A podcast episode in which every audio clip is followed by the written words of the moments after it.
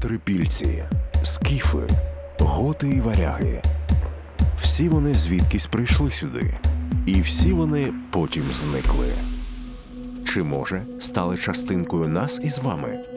Говоримо про великі міграції, племена та народи на території України і про те, який слід вони лишили по собі. Слухайте у подкасті локальної історії Туди-сюди. Партнери проекту Спілка археологів України, Могилянська школа журналістики. Вітаю всіх, хто нас слухає. Це подкаст локальної історії Туди-сюди. Він створений у співпраці зі спілкою археологів України та Могилянською школою журналістики. Разом із нашими гостями, археологами, ми говоримо про те, хто населяв нашу землю в минулі епохи, звідки ці люди прийшли, куди поділися, що залишили по собі, і як зрештою вплинули на нас із вами. Сьогоднішня наша тема присвячена мезоліту. Якщо бути зовсім точним, то називається вона сезонні міграції доби мезоліту. І я радий представити сьогоднішнього нашого гостя. Це Леонід Львович Залізняк. Вітаю вас, Леоніде Львовичу. Добрий день, шановні радіослухачі. Леонід Львович, я нагадаю, можливо, хтось не знає, доктор історичних наук, професор Національного університету Києво-Могилянська академія та завідувач відділу археології кам'яної доби Інституту археології Національної академії наук України.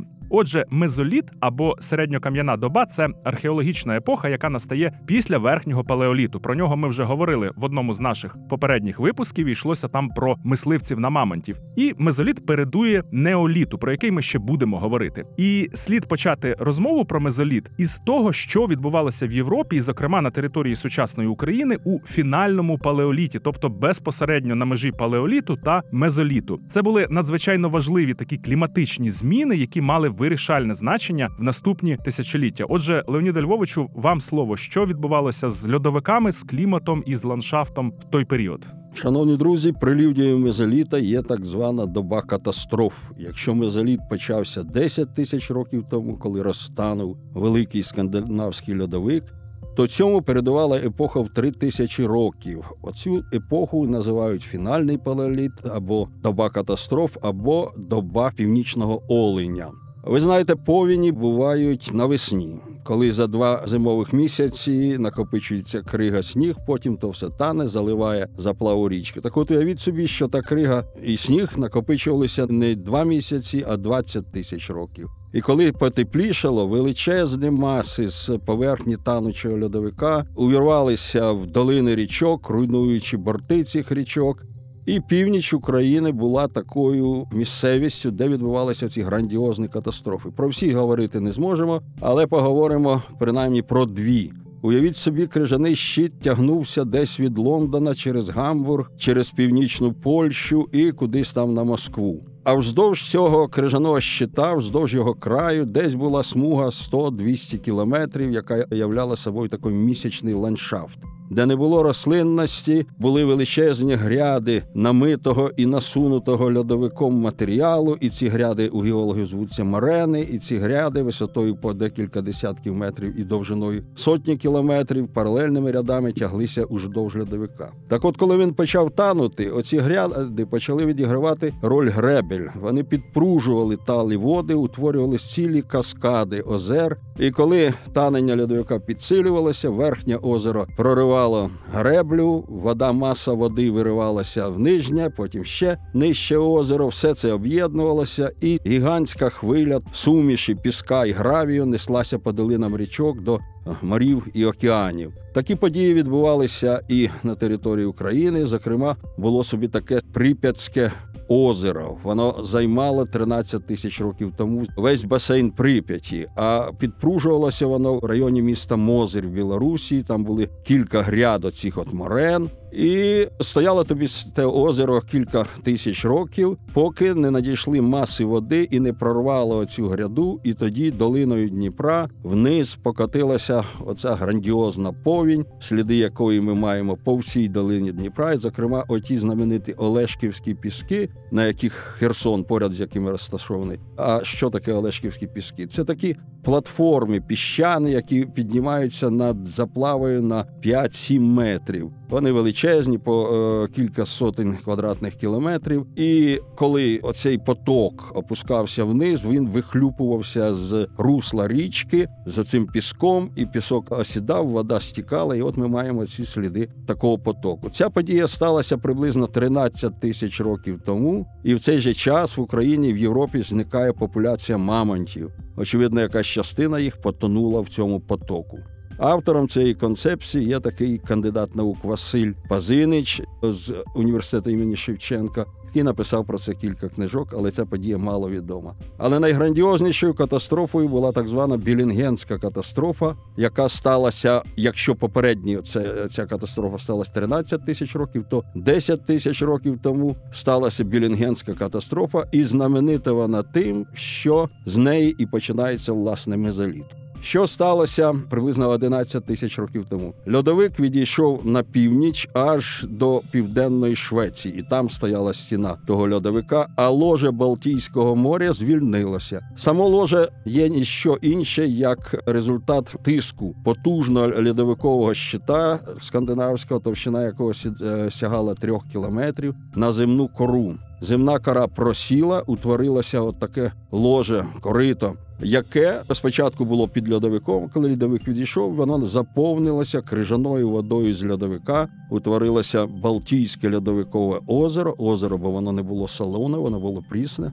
А його гірло цього озера було перегорожено таким крижаним язиком, який грав роль греблі такої собі. По цьому озеру плавали айсберги. Північний берег його був суцільним льодяним урвищем. І оце холодне озеро з айсбергами воно остужало клімат Європи. І в Європі було холодно, хоча льодовик уже стояв достатньо далеко. І через це Ця доба ще називається е, добою північного оленя, бо вся північна Європа, оці рівнині північно-німецька, польська, Полісся наше і далі аж до Москви було заселено мільйонними популяціями північного оленя, і всі люди, які добрались до цього місця, полювали на цих оленів. І коли біля гори Білінген в Швеції оця крижана гребля розтанула чи була промита, все це озеро, яке на 30 метрів піднімалося вище світового океану, вилилося в Атлантику. Балтію зайшли солоні й теплі води Гольфстріма, нагріли Балтію, і клімат в Європі різко потеплішав. Настала сучасна голоценова доба з таким м'яким і вологим кліматом, і з цього моменту і починається мезоліт. Туди сюди.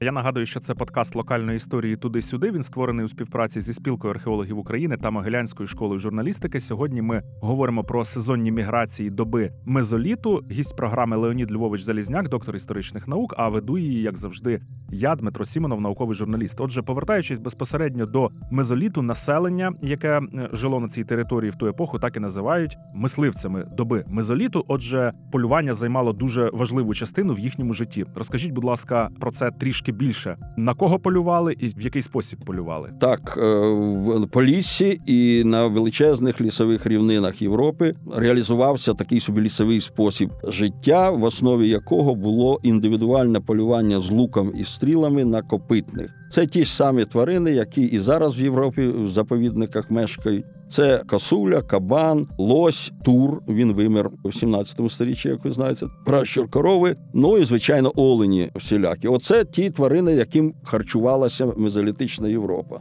Ми часом модернізуємо те минуле і вважаємо, що вони їли все, що шевелилося. Це абсолютно не в людській традиції. Як ви знаєте, Сибір і тундра ніколи не їли грибів. Хоч я е, мені довелося працювати в тундрі, там гриби такі, що їх видно за кілометр. Там багато підосиновиків, підберезовиків з червоними шляпками, і вони там ніколи не червиві. Чому? Бо там вимерзають всі інсекти, і їх можна їсти, але ніхто не їсть цього діла. І всі гриби в е, тундрі і в е, лісі в тайзі називаються мохом оленів. Олені все це поїдають, як кажуть. Нема традиції.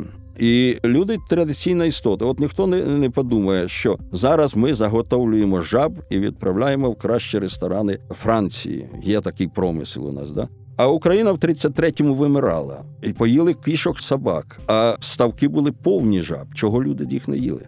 А не було традицій. Так і в мезоліті. Мезоліт він харчувався оцими п'ятьма видами копитних, а полювання там на якихось зайців чи на теревів, ну судячи з етнографії, це було принизлено для справжнього чоловіка. Це якби наші мисливці ловили жаб десь там. Це було просто ну ясно, якщо вже вмирали з голоду, щось там шукали. От так що все то трималося на, на цьому ділі, і абсолютно не займалися, судячи по етнографічним мисливцям, збиральництвом. Ягоди були то для дітей забава, всіляка гриби, як я казав, абсолютно не їли. Всяке птаство то вважалося просто. Рибу навіть не їли, бо риба вважалася їдою е, ну, злиднів всіляких, які не можуть там вполювати щось таке. І тільки коли в е, другій половині мезоліта видно з'являються рибні снасті в великій кількості і так далі. Коли вже вибили оцих от популяцій великих копитних, довелося переходити до рибальства невідгарного життя, і, врешті-решт, е, в неоліті рибальство вже запанувало. Ну як жили мезолітичні мисливці, так приблизно як жили венки чи юкагири аж до 20-го сторіччя. Тому ми знаємо про це життя більше, бо можемо екстраполювати дані по сибірським чи по канадським мисливцям в наші часи і підтвердити та археологічними матеріалами, що саме так на все це діло і полювали. Жили в чумах, жили тільки по річках. Бо всі інші території були зайняті непрохідним лісом, і продратися через них було неможливо. Тим більше, що вся живність так чи інакше далеко від річок від водойм не відходила, оскільки треба було пити. От причому ходили через ці хащі всі ці олені і кабани по звіринним стежкам, так званим. І ці стежки були там тисячами років набиті. І от на цих стежках і влаштовувалися вся всілякі засідки з луками, зі стрілами. Петлі вішалися шкіряни над цією стежкою, і олень бідний, коли йшов, він чіплявся за ті петлі, і потім мисливці все це діло перевіряли. Як правило, влітку жили на березі річки, і вздовж берега річки протягували ставні сіті, так звані. І зараз браконьєри цим займаються. Вздовж очерета натягують сіть, по краям втикають вертикально в мул палиці, до яких прив'язана сіть, і мають таку висячу сітку. Справа в тому, що риби їх поведінка така, що вони періодично виходять з очерету на чисту воду і заходять. І вони жабрами втикаються в е, ячейки цієї сіті, чіпляються жабрами. І треба тільки періодично на човні перевіряти ту сіть, ви- виймати ту рибу. І така сіть е, все літо висіла проти поселення. Поселення мезолітичних мисливців, як і етнографічних мисливців Сибіру чи Канади, воно складалося з кількох сімей всього. 5-7 сімей це максимум, скільки збиралися. Скажете, а чому не більше? Тому що прокормитися не можна. Чим більше ротів, тим більше треба територія для опромишлення, скажімо так. А для того, щоб за 20-30 кілометрів ходити на полювання, треба транспорт. Взимку це лижі треба, а пішим ходом через всі хащі за 30 кілометрів не походиш. І цим обмежувалася величина общини. Це 5-7 чумів. В чумі сім'я. Ота мала сім'я, яка у нас виникає, вона вже була прийшла в Європу разом з Гомо сапіенсом. Тобто 40 тисяч років вони вже були люди сімейні, і вона складалася з батька матері, трьох-п'яти дітей. Дітей у них було більше, бо смертність дит- дитяча була. Ну і одна чи дві літні людини, як правило, бабця, бо бабця завжди корисніша від діда. Бо дід, коли втратив через ревматизм мисливські здатності, він уже був обтяжував сім'ю. І дуже часто вбивство чи добровільна загибель старих людей це норма для мисливського суспільства. А от бабця вона цінна, тому що вона займається нянчить дітей, а її донька може зайнятися тим, чим жінка вона чумом займається, вона готує їжу, тобто соціально корисні праці. Тому бабці довше жили, як правило. Ну але е, люди жили взагалі не дуже довго. Слід сказати, що людина, яка переживала 40 років, це вже була дуже літня людина. Я хочу сказати, що навіть е, в благословенній Західній Європі, часи Пушкіна Шевченка, більшість чоловіків мирали до 40 років, можна собі уявити. Не ті були умови життя і так далі. А ми живемо до 70 і скаржимося, що у нас то онкологія, то ще щось. Треба жити коротше, менше, і не буде онкології, як кажуть. Це я про себе, бо мені 70. Туди-сюди. Я нагадую, що це подкаст локальної історії туди-сюди. Він створений у співпраці зі спілкою археологів України та Могилянською школою журналістики. Сьогодні в гостях у нас Леонід Львович Залізняк, доктор історичних наук, і говоримо ми про мезоліт, а веду подкаст. Я Дмитро Сімонов, науковий журналіст. Отже, повертаючись дійсно до мезоліту, мене цікавить, чи можна говорити, що у цих мисливців, які жили на території України, зокрема під час мезоліту, був якийсь сезонний цикл переміщення, можливо, або напевно обумовлений якимись погодними явищами, зміною сезонів. Чи дійсно таке відбувалося? Великі міграції були. Мезоліт в Україні почався з того, що мисливці на північного оленя, так званої свідерської культури, які в останнє тисячоліття палеоліту, тобто 11 тисячоліття перед Білігнянською катастрофою, населяли Полісся. Вони, коли різко потеплішало, і північний олень різко відійшов туди, де він зараз знаходиться, десь там в Лапландію, звідки літає Санта Клаус на оленях, або десь там де Ненці зараз, де Воркута, де мій батько сидів в сталінські часи, і там зараз олені бродять. Так от за ними і рушили оці свідерські мисливці з території Польщі, Білорусі і Північної України. І вони то приблизно 9 тисяч років тому заселили всю північ європейської Росії аж до Урала, аж до Архангельщини.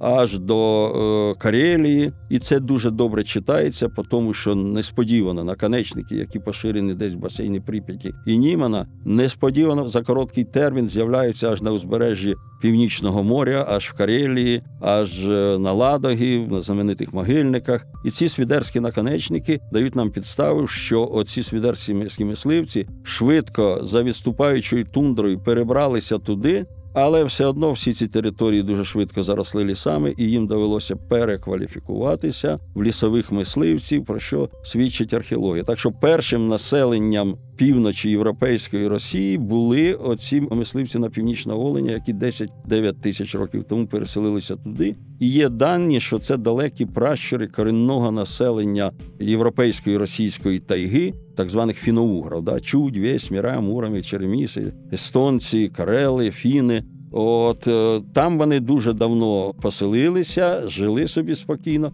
поки в пізньому середньовіччі їх не почали асимільовувати і колонізовувати ну, людність Московського царства, яке тоді виникло. І зараз значною мірою ці народи зійшли з арени історії, хоча їхні мови ще збереглися. Ви знаєте, там мордовська, комі мови і так далі. Але багато мов відійшли своє, і ці народи були асимільовані росіянами. І слід сказати, що північні росіяни, оці окаючі діалекти російські, вони всеціло антропологічно і генетично мало відрізняються від фіно-угорських народів. Там є е, гаплогрупа фіно-угорська Н, вона характерна для північних росіян. Тобто ця міграція з території Полісся вона започаткувала фіно-угрів, а фіно-угрів потім значною мірою поглинули росіяни. Ну що сказати про мезоліт? Маркером, карточкою мезоліту є лук і стріли.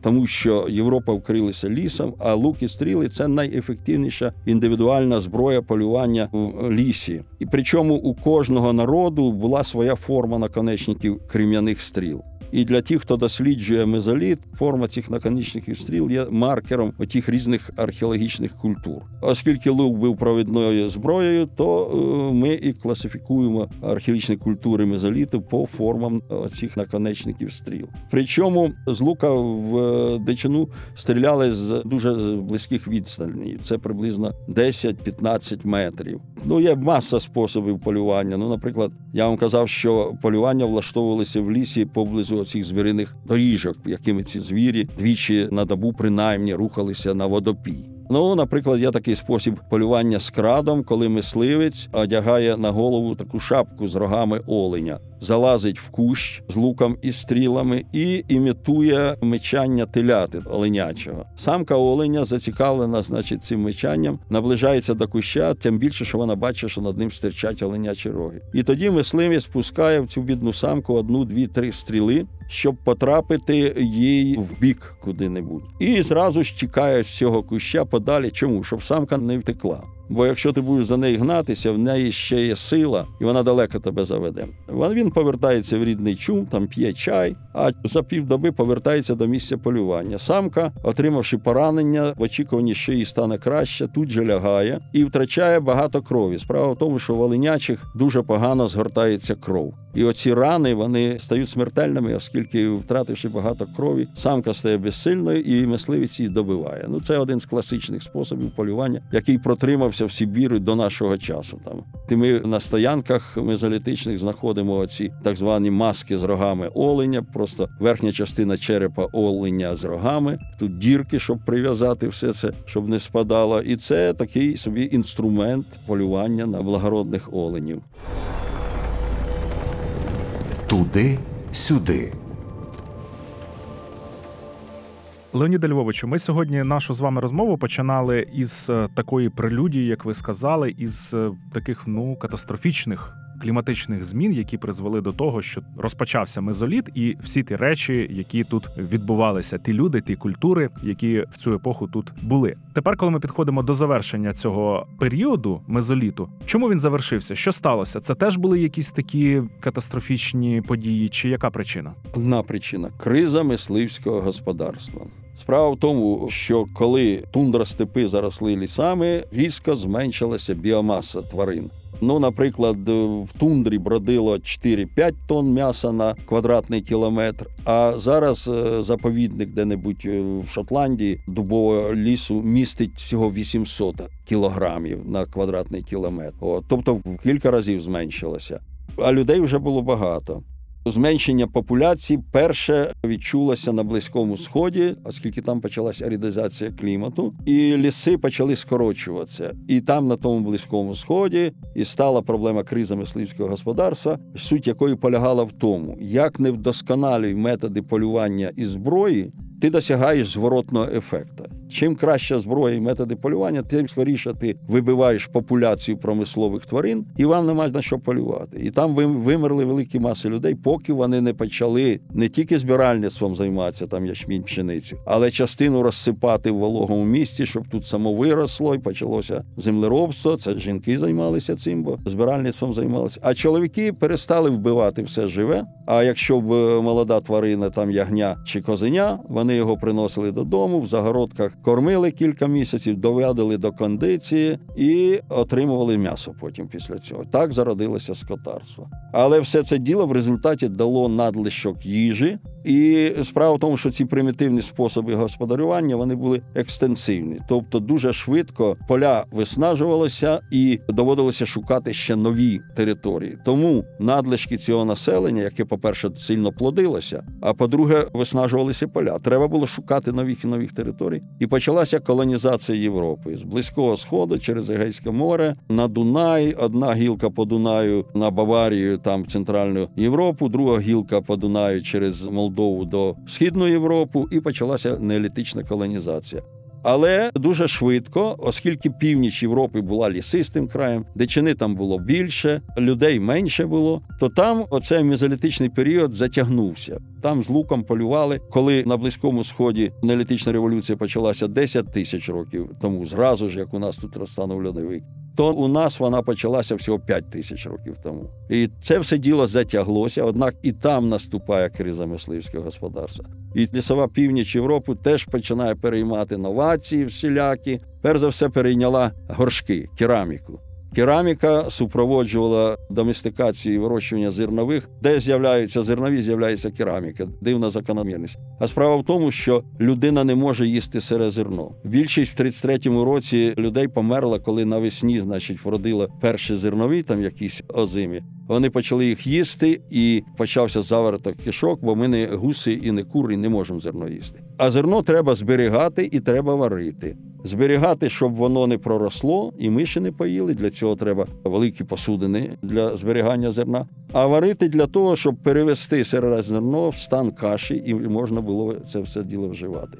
І от перше, що перейняли від оцих неолітичних колонізаторів мезолітичні мисливці півночі, вони перейняли посуд глиняний. Там вони починають ліпити глиняний посуд, хоча не землеробством, ні скотарством не знайомі. Чому? Тому що м'яса почало не вистачати, вони просто раціональніше почали використовувати рибу і м'ясо. Якщо раніше вони там піймали, з'їли свіже, а що не свіже викинули, то тепер м'яса риби стало менше, і вони почали все це варити. Кістки не викидалися, варилися бульйони. Рибу можна було утилізувати більш тривалий час, бо її можна було проварити в тих горшках, утримувати. І от е, північ лісова почала переймати посуд як перший елемент неолітизації, а потім уже в досить пізній час перейняла пшеницю, ячмінь, жито, ну і від цю козу і велику рогату худобу. Туди, сюди. І тепер фінальне запитання, яке ось мені так суб'єктивно завжди вважається чомусь найскладнішим. Ми, от в нашому подкасті, завжди говоримо про цілі епохи, які зникли, і їх немає, немає тих, хто там жив. Але завжди чи майже завжди є щось таке, що від тих далеких епох, які були тисячі років тому, залишилось і до наших днів, і ми користуємося. А можливо, багато хто з нас навіть і не здогадується, що ми маємо завдячувати, а можливо, і не завдячувати ось тим людям, які жили тисячі років тому. Якщо ми говоримо про мезоліт, якісь технології, якісь винаходи, якісь прийоми, чи є щось, що до сьогодні з нами і впливає якимось чином на нас? Ну от я намагався собі сам так десь підсумувати, і лук все ж залишився до сьогодні, хоча як спортивна Абсолютно річ. вірно. Ну але слід сказати, що лук мезоліти не винайшли. Він відомий ще з палеоліту, але він став популярний, бо Європа заросла лісом, а лісиста місцевість це ідеальне місце для полювання з луком. Ну, універсальним є способи полювання і способи рибної ловлі. Я вам казав, що тими способами, які ловлять рибу зараз браконьєри по всій Україні, ну ясно, що не електровудка, а сіті, да.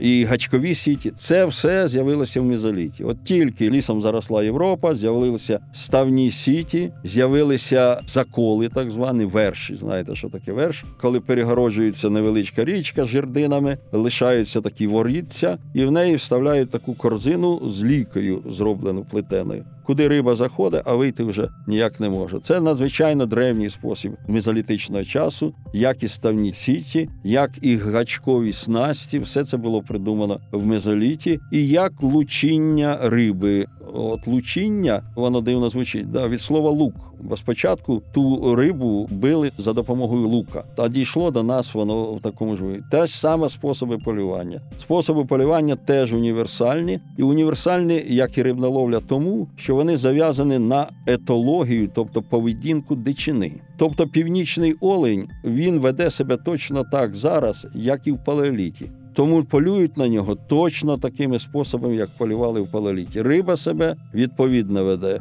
Птиці там тетерів ведуть відповідно. Тому способи полювання і способи рибалки вони лишаються тими ж самими. Житло мезолітичне, оте чумоподібне житло, воно виявилося найбільш універсальним до нашого часу. Одяг мезолітичний і палеолітичний він виявився універсальним і найбільш ефективний. Такий собі Стівенсон, який написав Острів скарбів, так то це він на пенсії вже писав. А в молодості він був знаменитим етнографом, який експедиціями ходив туди на північ Канади, досліджував Арктику канадську. І він описує початок 20-го століття, як ці експедиції приходили в кужухах, значить, в світерахтах, і мерзне страшне. Поки не перейняли одяг місцевого населення. Одяг місцевого населення це парка, такий собі костюм, який одягається через голову, бо він не має розрізу вперед з капюшоном, і штани з шкіри північного оленя. Загальна вага всього цього, ну і подібні